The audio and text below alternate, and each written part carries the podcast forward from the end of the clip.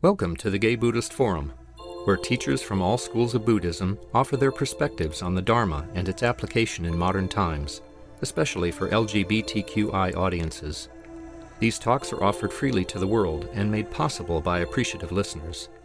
If you would like to support our efforts to share the Dharma with underserved audiences, please visit gaybuddhist.org. There you can donate, find a list of upcoming speakers, or enjoy many hundreds of these recorded talks dating back to 1996.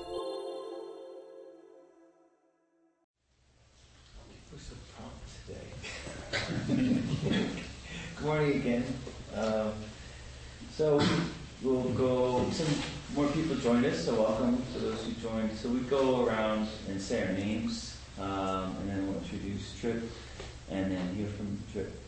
Um, and I, you know, some of you know, when I facilitate, I like to encourage people to share their personal pronouns, um, preferred personal pronouns. You never know who's in the space, who new people, and so we don't want to just assume how people like to be addressed or referred to in the third person um, when we gossip about them.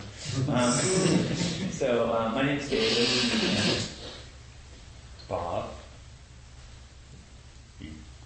Grisha, he, him. Andre. Kristen, him, Charles. Greg. Jason, he, him. Michael.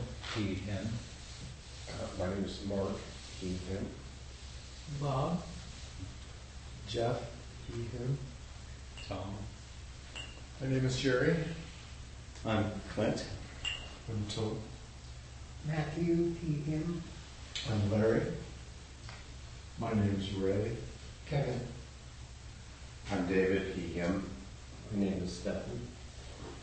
My name is Paul. Susan, she, Joe. Tim. He, him. Richard, he, him. Jay. I'm Brad. I'm Samuel. And um, again, are the people, anyone else here for the first time? Um, okay, I just want to acknowledge Tom and just welcome Tom back because he's been away from a long absence. It's really great to see you again. Um, good. Cool. And uh, welcome, Trip. Thanks for joining. He's our speaker today. Okay, can I talk about you? Sure. uh, so Trip uh, a, a graduate of Spirit Rock's community leader and dedicated practitioner program. Um, is very involved in the San Francisco um, Insight here in town as both a board member, a teacher, and leads um, sitting groups, and also works as a psychotherapist with a private practice here in San Francisco. Um, and if there's anything else you want to add, of course you can. So welcome. Thanks Thank for you. being here this morning. Oh, and also he's the uh, facilitator and teacher for the upcoming um, retreat. We'll hear more about that at the end. So thanks. Thanks, everyone. Great to be here with you. Um, and I'm also excited about uh, joining those of you who will be on the retreat. We're really looking forward to that. Um, and I actually uh, designed my talk today to be something that could be standing alone as a talk, but also a little bit of a springboard into the retreat, too, for people who will be coming. Um, and also something that people who join the retreat and aren't here today will be fine having missed. So trying to find the sweet spot in all those areas.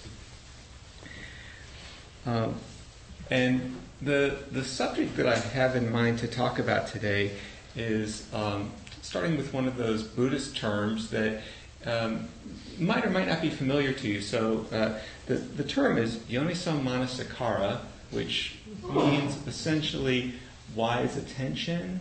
Um, curious, is that something people have heard about, or um, just kind of a show of hands? Is that something that's kind of familiar to you, or not so familiar? Familiar? Familiar? Okay, good. Thanks. That helps me to know. So it's one of those um, terms that uh, I think of it as being talking about something that is really basic. So it doesn't fall on the Noble Eightfold Path, for example. Um, it's not one of those those eight that we might hear about more frequently. Um, you know, wise understanding, wise intention, wise action, speech, and livelihood, wise effort, mindfulness, and concentration. Um, this is something that's kind of more basic in a way. Yoniso Manasikara, this notion of, of wise intention, uh, excuse me, wise attention. So it comes from uh, uh, a couple of different roots. The, word yoniso literally means to the womb, to the womb, the womb. So the meaning is that it's getting at the core or the essence of a matter, the, the center, um, the, the pith or the substance. Uh, Manasikara simply means to keep something in mind. Manisi, manasi means in the mind, and kara means made or done.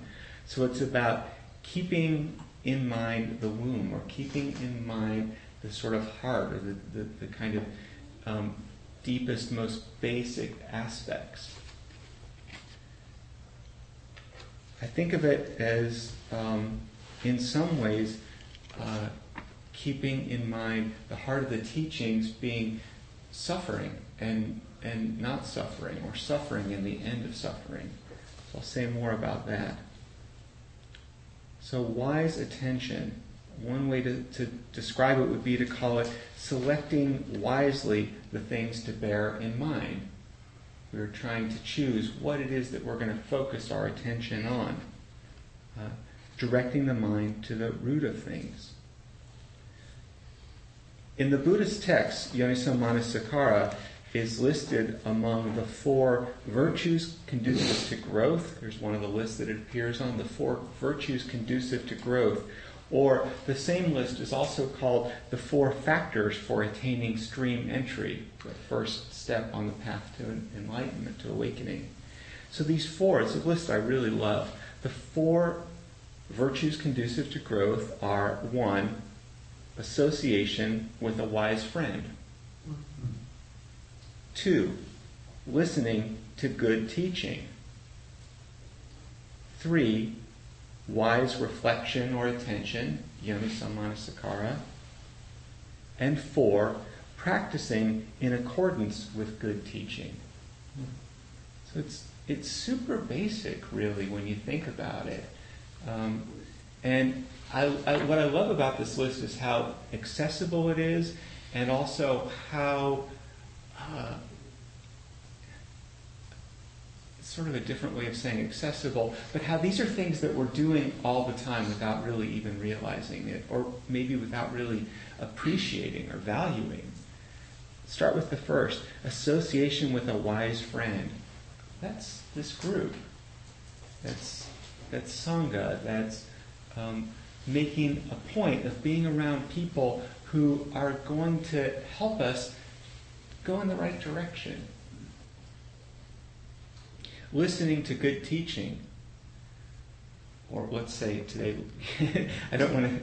I was, I started to say something self-deprecating, and I thought well, that's not a good idea either. So, yeah, let's assume this is listening to good teaching, and coming here every Anytime you come, it's listening to good teaching, and reading is listening to good teaching. Um, listening to a Dharma talk is listening to good teaching. It's basically soaking up the, the Dharma, being in, a, in, a, in an environment where it's possible to soak up the Dharma. Wise reflection. Um, and, and again, I'll, I'll sort of start with this kind of simple definition of wise reflection as being reflecting on whether we're heading toward more suffering or heading toward freedom. Keeping that in mind. Keeping suffering or the end of suffering in mind and, and pointing in that direction. And then four, practicing in accordance with good teaching. So living the Dharma, carrying it through us as I said, I love this list because I feel like they're all accessible, and I actually do feel like the wise reflection piece is the one that, for me, has required the most reflection, has required the most kind of time to really think about, well, what does this really mean, and what does it really mean in my own life? Um, but just to say again that I feel like it's this beautiful basic list, and I also think we're so lucky that we have it in. I'll speak for myself anyway. I feel so lucky living here, you know, in, in this time, in this place, realizing just how much access I actually have to wise friends, to being able to hear the Dharma. I mean, these are things that, you know, growing up, I didn't even think about in this way and really wouldn't have been possible. Um, so here we find ourselves in this really kind of auspicious environment, difficult and challenging in many ways, but also for this list, I think really auspicious.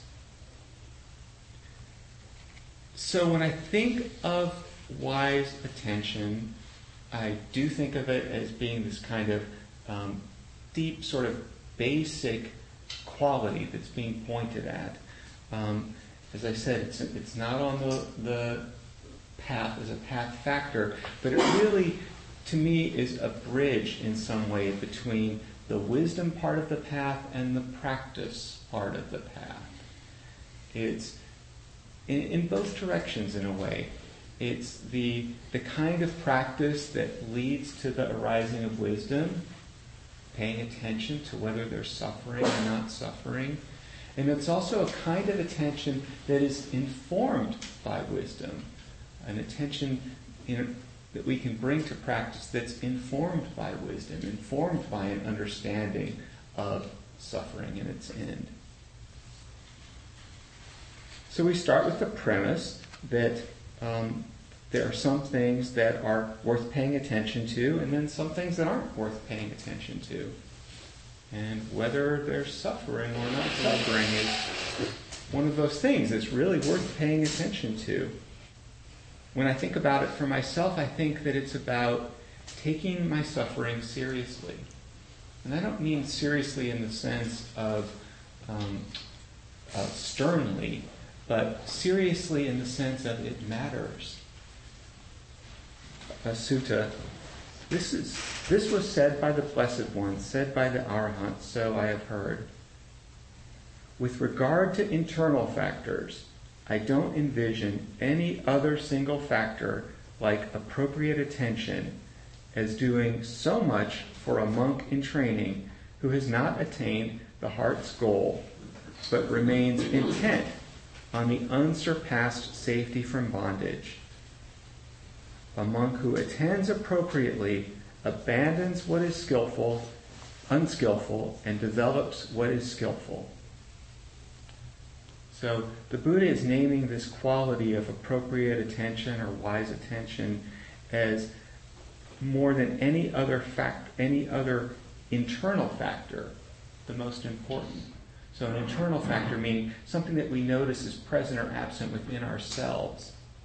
Nothing's more important than this, the Buddha is saying, than paying attention to the presence or absence of wise attention, knowing.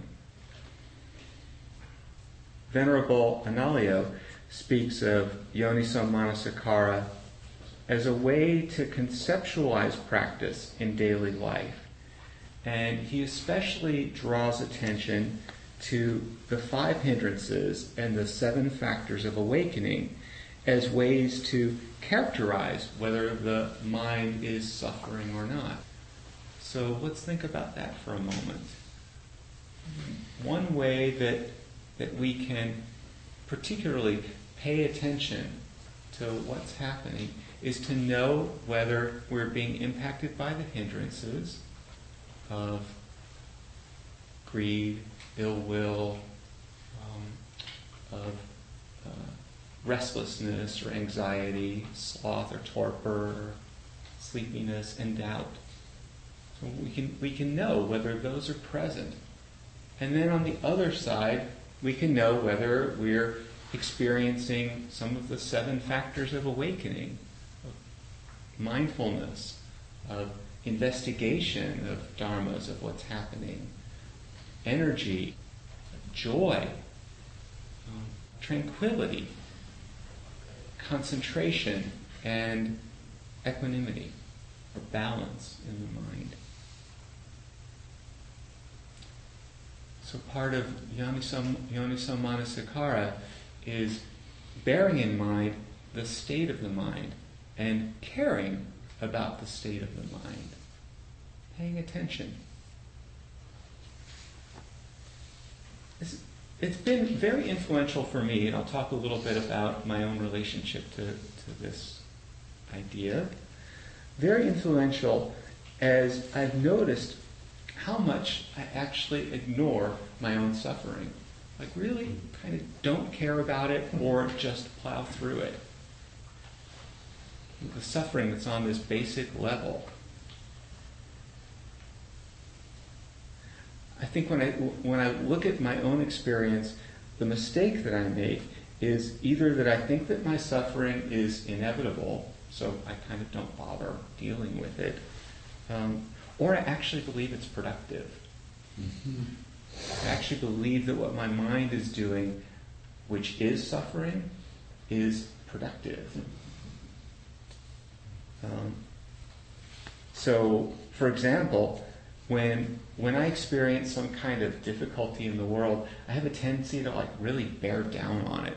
It's like you know, I just like want to figure it out. I want to solve it. I want to think about all the different angles. I want to um, imagine all the different things that might come up so I'm prepared for them. I want to.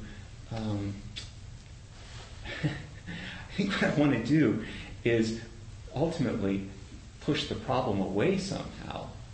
Um, but I don't, I don't think of it in those terms in the moment. I actually think I want to solve the problem. Like I want to fix it. Um, or even I want to be the one who solves the problem and the one who fixes the problem. So, what's actually happening in my mind as I pay more attention from this perspective, pay attention uh, in the sense of Yoniso Manasikara, is that I'm experiencing a ton of aversion to start with. I don't want this thing to be happening at all. I'm grasping, I'm grasping at, you know, like being the, the, the one who fixes it, being the one who's on the other side of it. Um, I'm feeling a ton of anxiety, a lot of worry and restlessness in the mind. You know, oh, can I do this? Could I do that? Like, well, what if they say this or what if they say that? Or uh, how should I respond to this email? And you know, all that kind of stuff.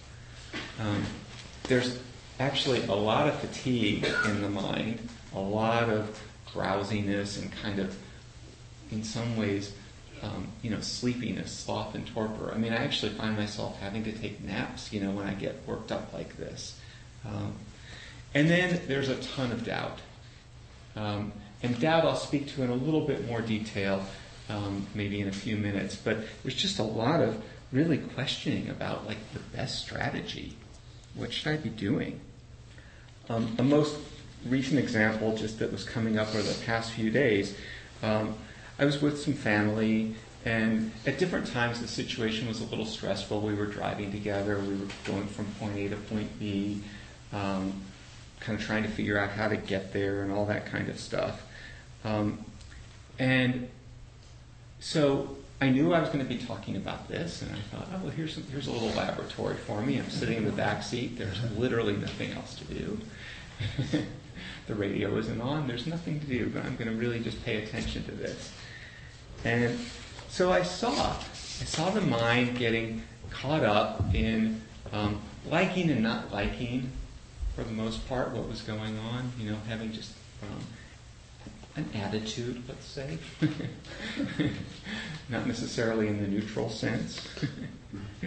um, and I and I really forgot about what I was forgot about what we're talking about here. I was caught in what what is called ayoniso manasikara, which means not bearing in mind or not paying appropriate attention to what's going on, not really noticing my own suffering, what was happening.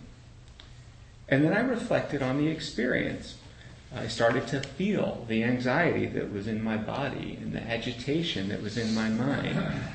Uh, I could see the aversion and the grasping that were coming up so strongly for me.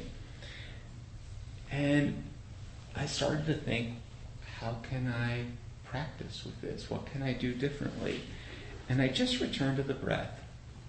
I just started breathing came back into the connection with the body in the moment and the truth of the situation as it was. Just the, the, the true details of it. The, um, the boredom, the kind of wondering what was going to come next, the excitement, all these different aspects in the mind that, that as I reconnected to the body and just oriented to where I actually was, kind of started just to clarify for me. And as I returned to the breath and accepted, you know, the fatigue I was feeling, as I relaxed into it, I started to notice that there was some pleasure in the body. So here we are coming back to those awakening factors. It's like there's mindfulness that then gives rise to a kind of investigative quality, like, well, what's actually here? And then some energy comes up from that, um, like interest and energy, uh, the ability to move into it. And then from that, there really was some joy. There's something about connecting to reality that's really joyful, isn't there? It like it just it just feels good in a really kind of simple way in the body. Especially when you can do it with some awareness so you can really see how it makes a difference. You can really see how, oh, you know, 10 seconds ago I was feeling like I can't take this anymore. And now suddenly, not only can I take it, but I'm actually aware of a kind of joy in the body. It actually feels okay. And then from that, there's that sense of tranquility and concentration, like the, the mind becomes more centered, and balance, equanimity. Balance being the subject of the retreat. Balance. Things are okay. So that's just a little example of how practicing with Yoniso Manasikara manifests. Ajahn Pasanno calls it attention grounded in Dharma. Um, he says, if we want to have a still mind, we have to attend to the stillness that arises, for example, with the breath. We don't need to have a story in order to breathe. It also means not following along in all the unhelpful places the mind might go. And then we can ask ourselves some deeper questions like, what do I really have in mind for my mind? What am I really organizing myself around? Um, and what do I want to be organizing myself around? Am I, am I organized around gain rather than loss so I can feel happier more of the time rather than unhappy more of the time in that sense? that will point to you know one strategy, one way to do things. Uh, but if I'm oriented instead, or what I want for my mind is a deeper sense of ease, so that I can meet the challenges of the world more effectively and contribute more, that might lead to a different kind of a strategy. We can really ask ourselves, what do we have in mind for this mind?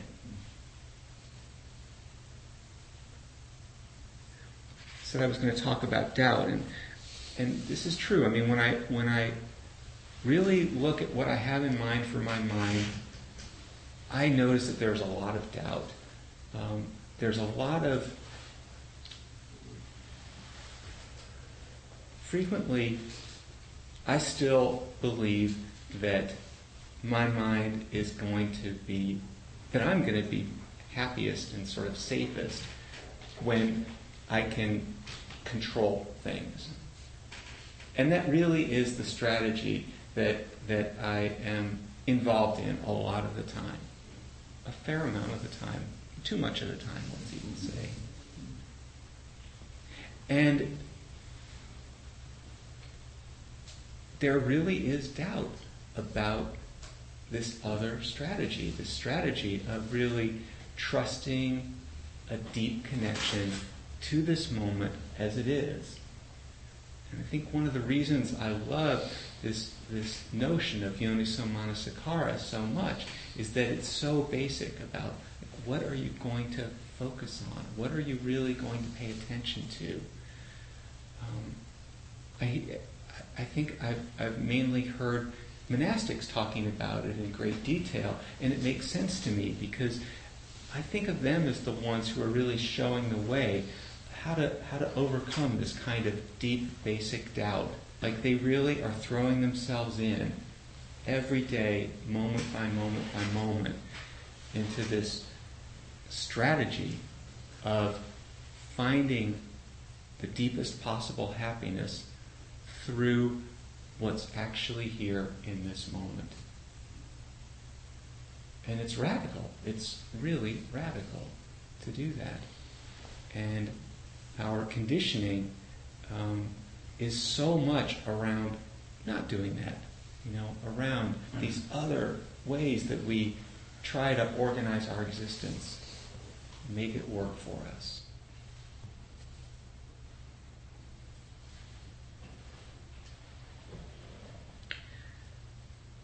When I see that, you know, when I see that operating in myself, that doubt, that kind of spinning, that um, when I, as I said before, when I take my own suffering seriously, like, oh, I'm suffering right now, and this matters, you know, this is something to be aware of, to do something about. When I, when I come into that point of view, when there is yoniso I find that I can usually pretty easily come back to the body, into this moment, and to the recognition and really the appreciation that this is all I have. Um, I, don't know what's coming next, much as I might want to. And I never have. I've never known what's really coming next. I laugh because I think it's kind of funny in a certain way. You know, how much how much effort I've expended to try to know what was coming next, and it's never actually worked. It's never been true. I've never known what's coming next. It's crazy. What's here right now? That's the question. That's something worth asking and something worth pointing the mind to. You know, and the mind can spin off and we notice and we bring it back. And informed by our intention and holding on to our experience, what's really here, we can see that, I see for myself anyway, that this feels better and easier. It builds confidence. It's something that see that it's something that can be done, something that's valuable. And um, I just keep connecting and uh, getting in the, at the root, at the womb. And the knot tends to unravel. The knot in the mind just tends to unravel. I'm sure you've all seen that. A kind of more grand way to say it in a way is it's a change of lineage from I am this crazy mind to I am the one who listens to this crazy mind. I'm with it. I'm observing it. Breaks down that identification.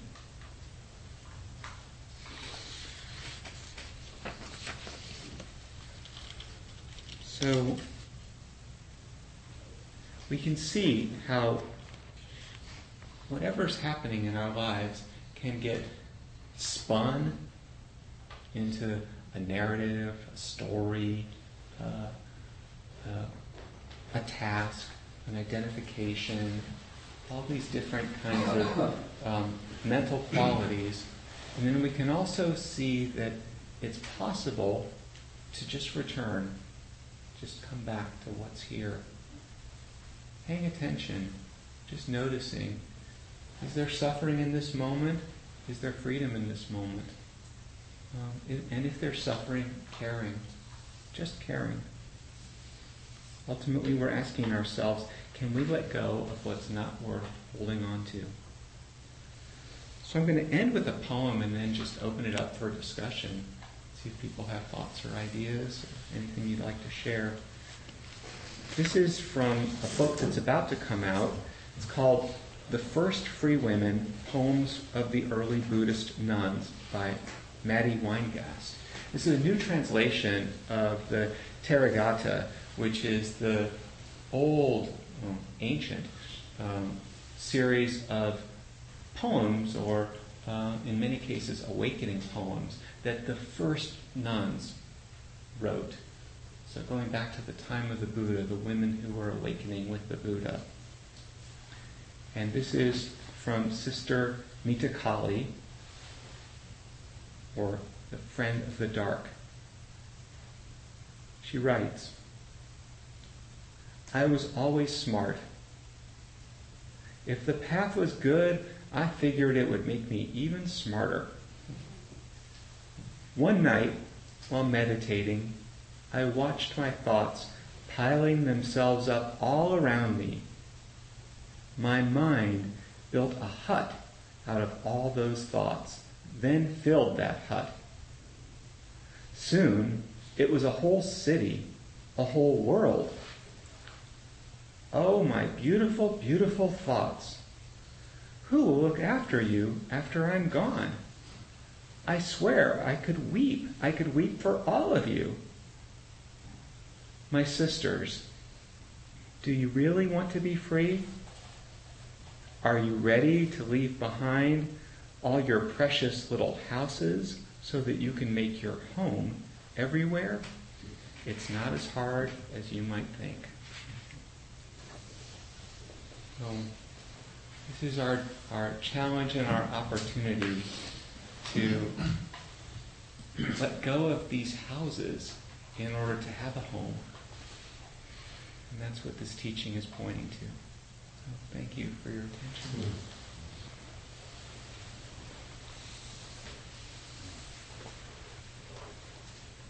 Please.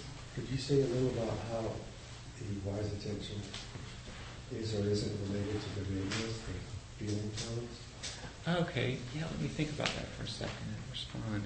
So the question is how is wise attention related to Vedana, or feeling tone? Mm-hmm. Yeah. It's related to get what? To Vedana, or feeling tone? Could you describe feeling tone? I've heard the term, but Sure, sure. Yeah, so taking a step back. So uh, Vedana, or feeling tone, it's actually one of the four foundations of mindfulness. So if you're familiar with the Satipatthana Sutta, this is where the Buddha lays out the practice of essentially insight meditation, um, which is mindfulness of the body um, or form, mindfulness of Vedana or feeling tone, and I'll describe that in a second. Um, mindfulness of the, the sort of mental states. That, well, and mental isn't quite right. It's chitta, which is the heart mind. So, awareness of the states in the mind and heart. And then the fourth foundation is mindfulness of dharmas, of the, the sort of basic truths, including the four foundations of mindfulness, including the, the uh, hindrances and the awakening factors and things like that. So these are the four kinds of um, uh, objects of meditation in the sort of basic Satipatthana framework. Um, so, so feeling tone is something that we can bear in mind as we're meditating. Um, and it's said that there are three basic feeling tones. So it's not emotion, it's actually more kind of um, valence or the spin of the feeling. There's pleasant, unpleasant, and then the third is sometimes called neutral. More technically, I think it's, it's neither pleasant nor unpleasant. And this is a really important and helpful thing to, to bear in mind because as we notice, the, it's said that the feeling tone arises automatically in each moment. Um, and by moment, we mean like micro moment. Anytime there is contact with a sense door, so any you, you see something, um, you hear something, you think something, there's automatically this kind of feeling tone that just arises. It just registers as pleasant or unpleasant or neither pleasant nor unpleasant. It tends that when it's the, the neutral that we, we don't even really, we're not really aware of it. We, we just sort of don't know it. So just as you're sitting here right now with your eyes open, um, you might notice that they're seeing. And then you just might notice that there's a subtle sort of uh, tone that goes with that. Like I'm looking at the brick and I find it to be a little pleasant. There's just something kind of nice about the way the light is, is, is hitting it. Um, and every moment is going to have something like that going on. It might be unpleasant. Um, uh, I just noticed a little feeling in my knee uh, that was just slightly unpleasant.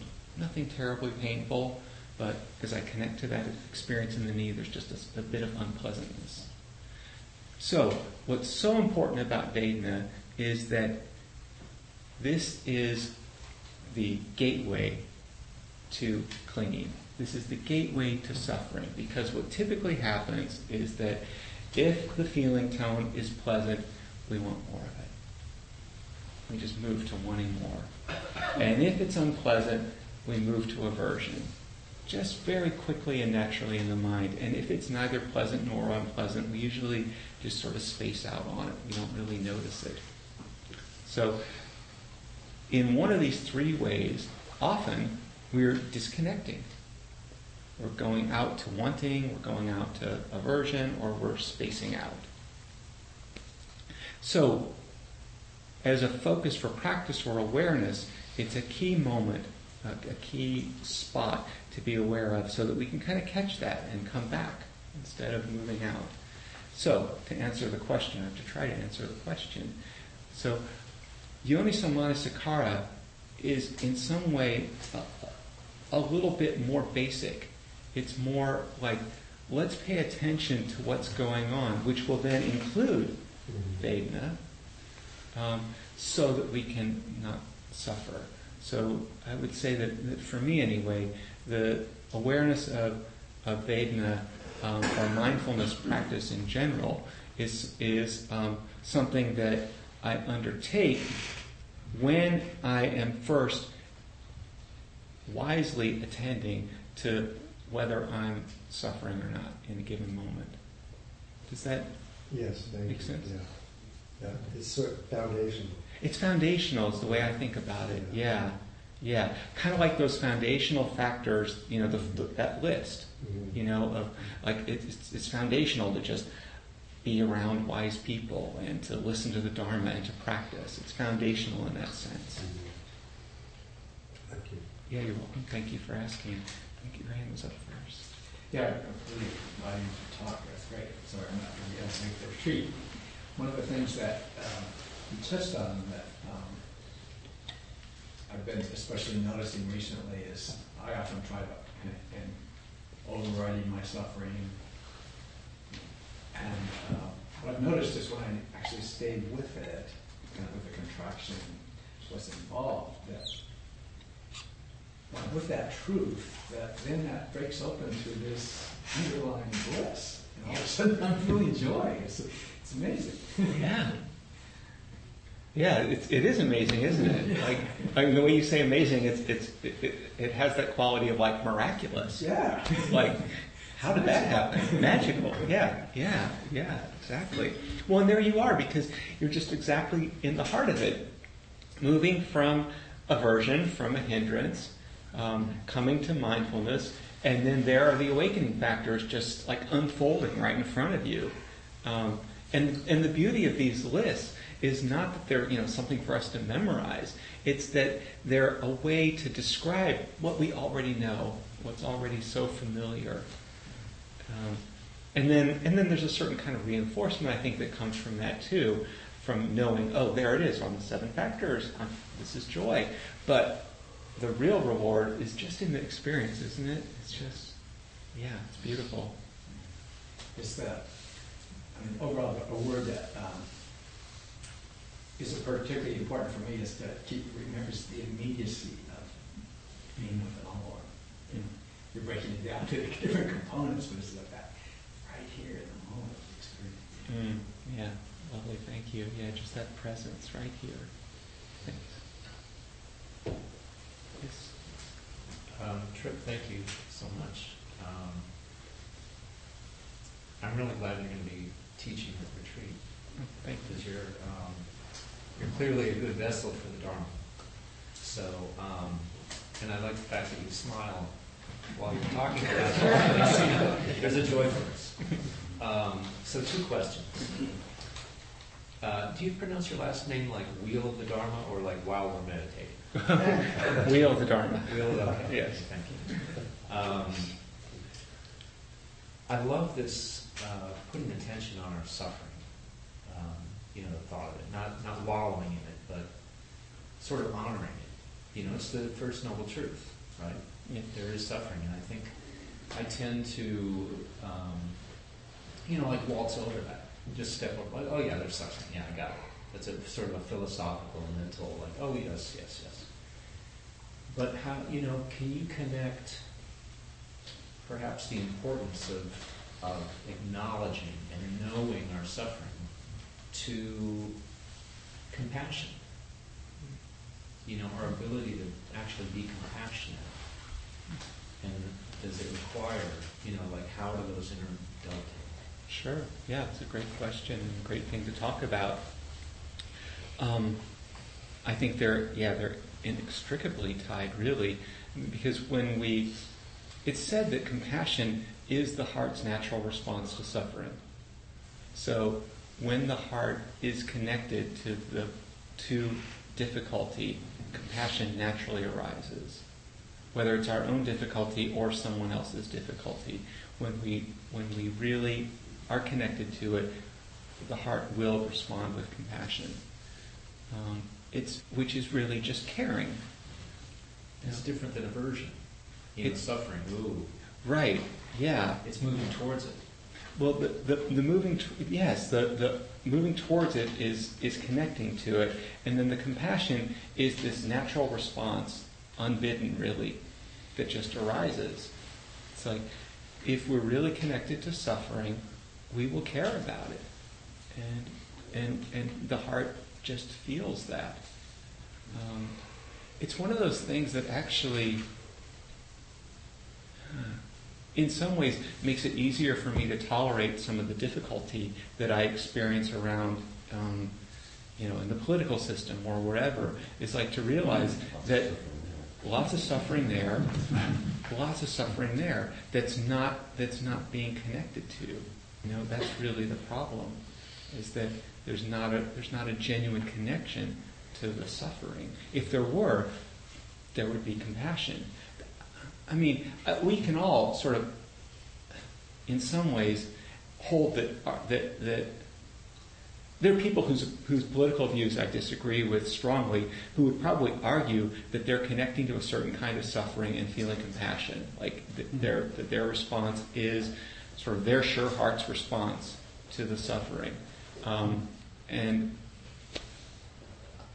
I guess we all have to decide for ourselves if we're going to make room for that possibility. Um, but I think there's room for improvement. and you know, and I think you know, I, I, can say for myself, there's room for improvement. Um, you know, but so the way I would say it is that the the compassion is the is the response to the genuine connection to suffering, which is a nice thing to understand because then we really don't have to fear it. You know, we really like can feel very open to it. Um, like we want to connect to it, to what's difficult in order to be able to respond to it. It's it's necessary. I remember for myself. I remember a time I was um, I was doing it was one of those programs. I think it was the um, dedicated practitioners program. So the reason I mention that is because there's an opportunity to talk, you know, during the course of the program, during the retreats. So it's not just silent. And um, and I was with some friends. Um, there were three of us, and um, there was some dynamic going on. But, and we were all the three of us were all friends. Uh, there was some dynamic that was going on between the other two, and it brought up this kind of envy for me. I felt sort of excluded somehow, and and I noticed that. So it's in the quiet of the retreat, but it's also in the practice of the interactive connection with people. And this will not sound as pro- profound as it felt, but there was this moment where I was just like, oh, this is terrible. I'm being left out. I was going on and on and on with the story, and then it just dawned on me like, this is suffering. This is it. Like this, this is what he was talking about. and it was this revelation, just a real revelation, that that this first noble truth is actually this moment that is so intimately familiar to me, you know, that I just go through over and over and over and over and over again. I've never forgotten that. It was like my eyes just opened up. Like, oh, this, this is it. I- always thought suffering was, you know, like war or things that I didn't really experience and was somehow sheltered from, and that I could hope to be sheltered from, you know, like that I could keep barriers around. So I hope that speaks to what you were asking. It strikes me that what you're talking about is sort of like harm reduction. Harm reduction, say a little bit more. Well, harm reduction is a philosophy in substance use where people are facing huge issues of addiction. Hmm? And harm reduction is the philosophy that look at that suffering and choose the path that's more healthy Mm. without saying exactly what that would be. Mhm. Yeah. And it's more getting into your body, looking at the suffering, which is the addiction, retreating back into your, what really do you want to do as a healthy alternative, Mm. without saying what that should be. Mhm. That's harm reduction. Yeah, that's it, isn't it? It is, and it's a huge movement right now Yeah. in the addiction community. Yes. Yes. Yeah. As, as an alternative to abstinence or another way to understand how to respond. So, And I, I have found that to be very, very applicable in just daily living. mhm. My uh, experience in harm reduction, and it's really what you're talking about, Mm, mhm. I think. Yeah. Seems to me.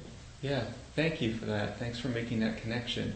And that makes a lot of sense to me too. It really is just about making, about connecting to the present moment Mhm. and caring Right. about what comes next and, and having a framework to work from. And not having it pre- pre-decided for you in advance, that you decide in the moment, how do you really see this suffering, which is, and then deciding, wow, I can do this instead of that, Yeah.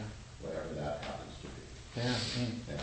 Thanks for saying that. I could just feel the engagement and the aliveness as you're saying it in that connection. I really appreciate your bringing that out. Thank you. I've actually gotten, uh, been in harm reduction program for a few years, and I've used it in relating to my family. And um, I've gone, I have a very strong Mormon family and huge problems with my mother. And I found that using that technique in relating to the family, where I would put out uh, what I really wanted and getting a complete cement wall and, you know, no response whatsoever.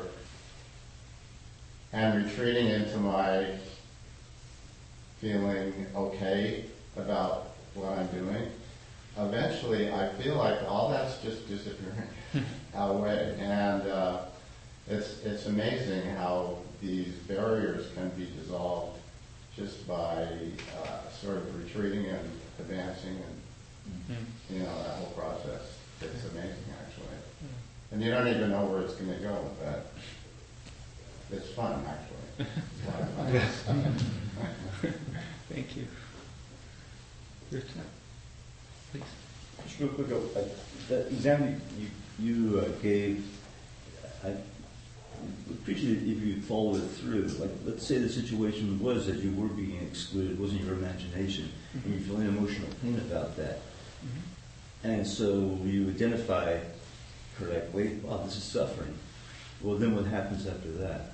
Yeah, well, let me say, honestly, most of the time, I don't know if it's true or not true.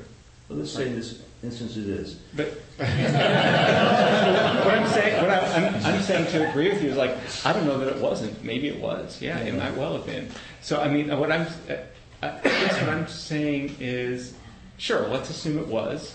And Okay. did, did the emotional pain diminish when you identified as suffering, or did you just say, okay, it's there, that's just the way it is, or? or uh, it's just Yeah. like it's, it's an interesting social situation, which I'm, you know, I've been in. I'm sure everybody else has been in too, and and there are other situations that are different, but are at the same level of, uh, you know, it's not like you have a terminal disease or anything, but there's stuff going on in a social context. And I just want you, after you identify it, um, can you go into what happens after that? Yeah, sure. I'll try. Um, and I'll say that for myself, honestly, my, my response about how I don't know either way is actually um, where I go a lot of the time when that kind of thing happens. Because I realize that I actually feel a lot of confusion about that. Um, and, and, you know, something can happen. I can feel like I'm accepted, and then some little thing happens, and I feel like I'm not accepted, and then some little thing happens, and, and same people, you know, three sentences later. It's like not much has happened. To, it's, it's really all happening in my mind, and I see that. Um, and, and there doesn't often seem to be a reality that I can simply rest in, uh, a truth about I'm accepted or I'm not accepted, or I feel safe or don't feel safe. And so what I do is to just really stay with and even open to that confusion. Like, I can't tell. You know, I cannot tell. I know that that there's certain ways that I'm fine. You know, um, like I can tell that, you know, in a moment like that, I can tell that physically I'm okay. Like I don't think I'm going to get physically attacked. Um, but where the paranoid mind goes, my paranoid mind about about whether I'm being rejected or accepted, it's just like it's just kind of a mess, honestly. And and there's not really refuge to be found in the mind that's trying to figure things out. And so I move away from the mind that's trying to figure things out and just be with the one who sees this mind with really a lot of a lot of that's when the compassion really comes up for mm. me. It's like, oh, this mind, you're trying to figure things out, you're trying to make me safe, you're trying to tell me what's going on here, but you honestly don't know. Yeah, uh, quickly, my, Yeah. my experience has been uh, in situ- situations like that. What causes the pain isn't what's happening right now, but similar situations, whatever long train of they are that go back as even to childhood, but Mhm. where you felt excluded, you felt you weren't being accepted by the group, you felt whatever, you, uh, Yeah. similar like that. And, um, it does put it in context, saying I'm feeling all this pain right now, but it's not because of what's going on right now. It's because I've had, and, and I'm drawing all the strength of the pain from past experiences that are just being, you know, re, re-blooming in my mind again, re-emerging. Yeah, that makes a lot of sense, and um, I think that it sounds really like a helpful way to do it. To just realize that that this experience of whatever's happening in the moment, whether you want to call it confusion or whatever it is, has this kind of karmic um, momentum from past experiences that's that, that's led you to where you are. Yeah, that's great. Thank you. Answered your own question. Uh, sure. I like it when that happens. Sure. Yes. I just wanted to uh, say uh, around the suffering is the the reactivity, you know, the notion of, because I know when I've experienced suffering, um, I really notice uh, sort of, I just can see my reactivity to it. But I think the thing that I, where I trip myself up is where I don't give the, the, the uh, enough pause, enough breath, I just to, to sit with it before I react, and then and then I kept suffering from the reaction that I just gave to the suffering, initial suffering. So just uh, just back to the, the notion of being mindful of my own reactivity Yeah, um, and uh, giving that space before reaction. yeah. Thank you for that. Yeah. Makes me think of that Viktor Frankl quote, you know, between the stimulus and the response, there's a space, and in that space lies the possibility of freedom. That's not a quote, but that's a paraphrasing. yeah, thank you for that. Um, thank you, Chair. Yeah. We're, we're kind of at time right now. Um, Oh, yeah. Thank you very much. Yes. Um, I want to do things a little different. Can we circle first before your announcements? So we can stand up and circle first?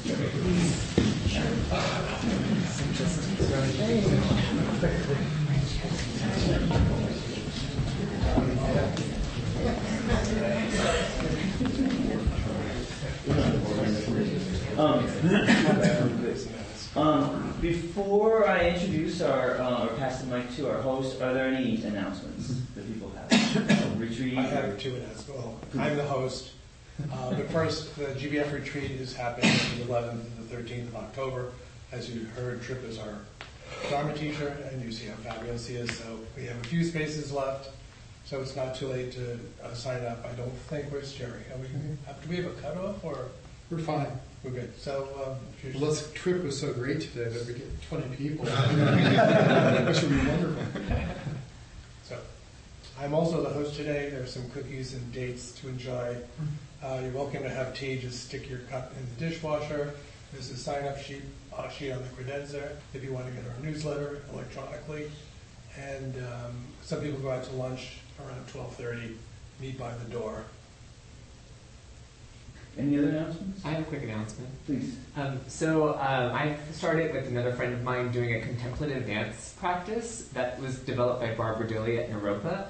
Um, and we're uh, doing it at the Joe Goode Annex. I felt like it was appropriate to offer it to, for both reasons. Um, and it's uh, don't let the title of dance throw you off. It's very um, open to bodies, and it has contemplative practice at the beginning and throughout. So if you'd like to join, come talk to me. Talk to you. Okay. I have an announcement. Uh, Just a reminder, Hal Hershey's uh, memorial is November 17th at the SF Columbarium from 3 to 5. Uh, so the monthly book group is meeting the first Sunday of the month. I think that's October 5th. And we're reading, listening to the New York Times Magazine's um, 1619 project. If you're not familiar with that, it was in August, September, just a whole multimedia project that's online about the 1619 is the year that the first ship of 20 to 30 enslaved Africans arrived in the colonies. I mean, long before that, they were being stolen and kidnapped and taken to South America. Uh, and it's like that, that's the advent of the beginning of American democracy. Uh, so it's a lot of stories, essays, uh, podcasts. Uh, we're meeting on the Sunday the 5th, 6th, thank you. So if you're interested, you could talk to me about that, the discussion we're going to have. Uh, any other announcements? Dharma? You have Not announcement? Dharma, no. Dana? Oh, Dana, yes. I'm um, so, uh, Dana is the Pali word for generosity, and the Sangha here, our practice is sustained through the generosity of all of us to give every Sunday. So I'm guessing, Richard, you, are you going around with the I will bowls? have, I will have the bowl. So please uh, contribute what you can. The suggested recommended is between ten and twenty dollars. If you uh, within your means can do more, that's beautiful. Um, if you're unable to, to do less, that's beautiful also. Uh, but it supports our rent here for this beautiful facility, as well as the quarterly newsletter that goes out to incarcerated people, as well as a monthly dinner that's prepared for the youth at Larkin Street. Um, so it's in-house, but also service as well that supports. So please give us. Anything else? Our speaker. He supports Speaker our next week. Oh, Don. Don. Oh, the Dana supports the speaker also. I don't know the speaker for next week. I don't have the schedule of somebody. I don't know. But you can look at uh, newsletter. Yes. Sorry. Or Facebook. Okay. Um, Trip, I'm sorry. Do you have a practice of dedicating the merit that you have? Could you do that for us? Sure, today? Oh, sure, thank you. Okay, great. Just feeling into the goodness that comes from our being together, from our own practice, individually and collectively. And then, if it feels appropriate, offering any merit, any benefit that arises from our practice freely to all beings in all directions sharing these wishes. May all beings be safe. May all beings be truly happy. May all beings live in peace and may all beings know the deepest possible ease.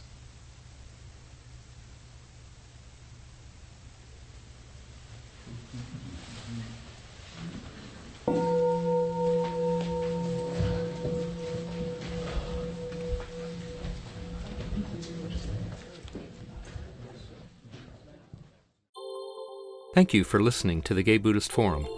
If you would like to hear several new talks per month, and be notified of upcoming speakers so you can participate live, please subscribe to this podcast, like us on Facebook, and join our mailing list by visiting gaybuddhist.org.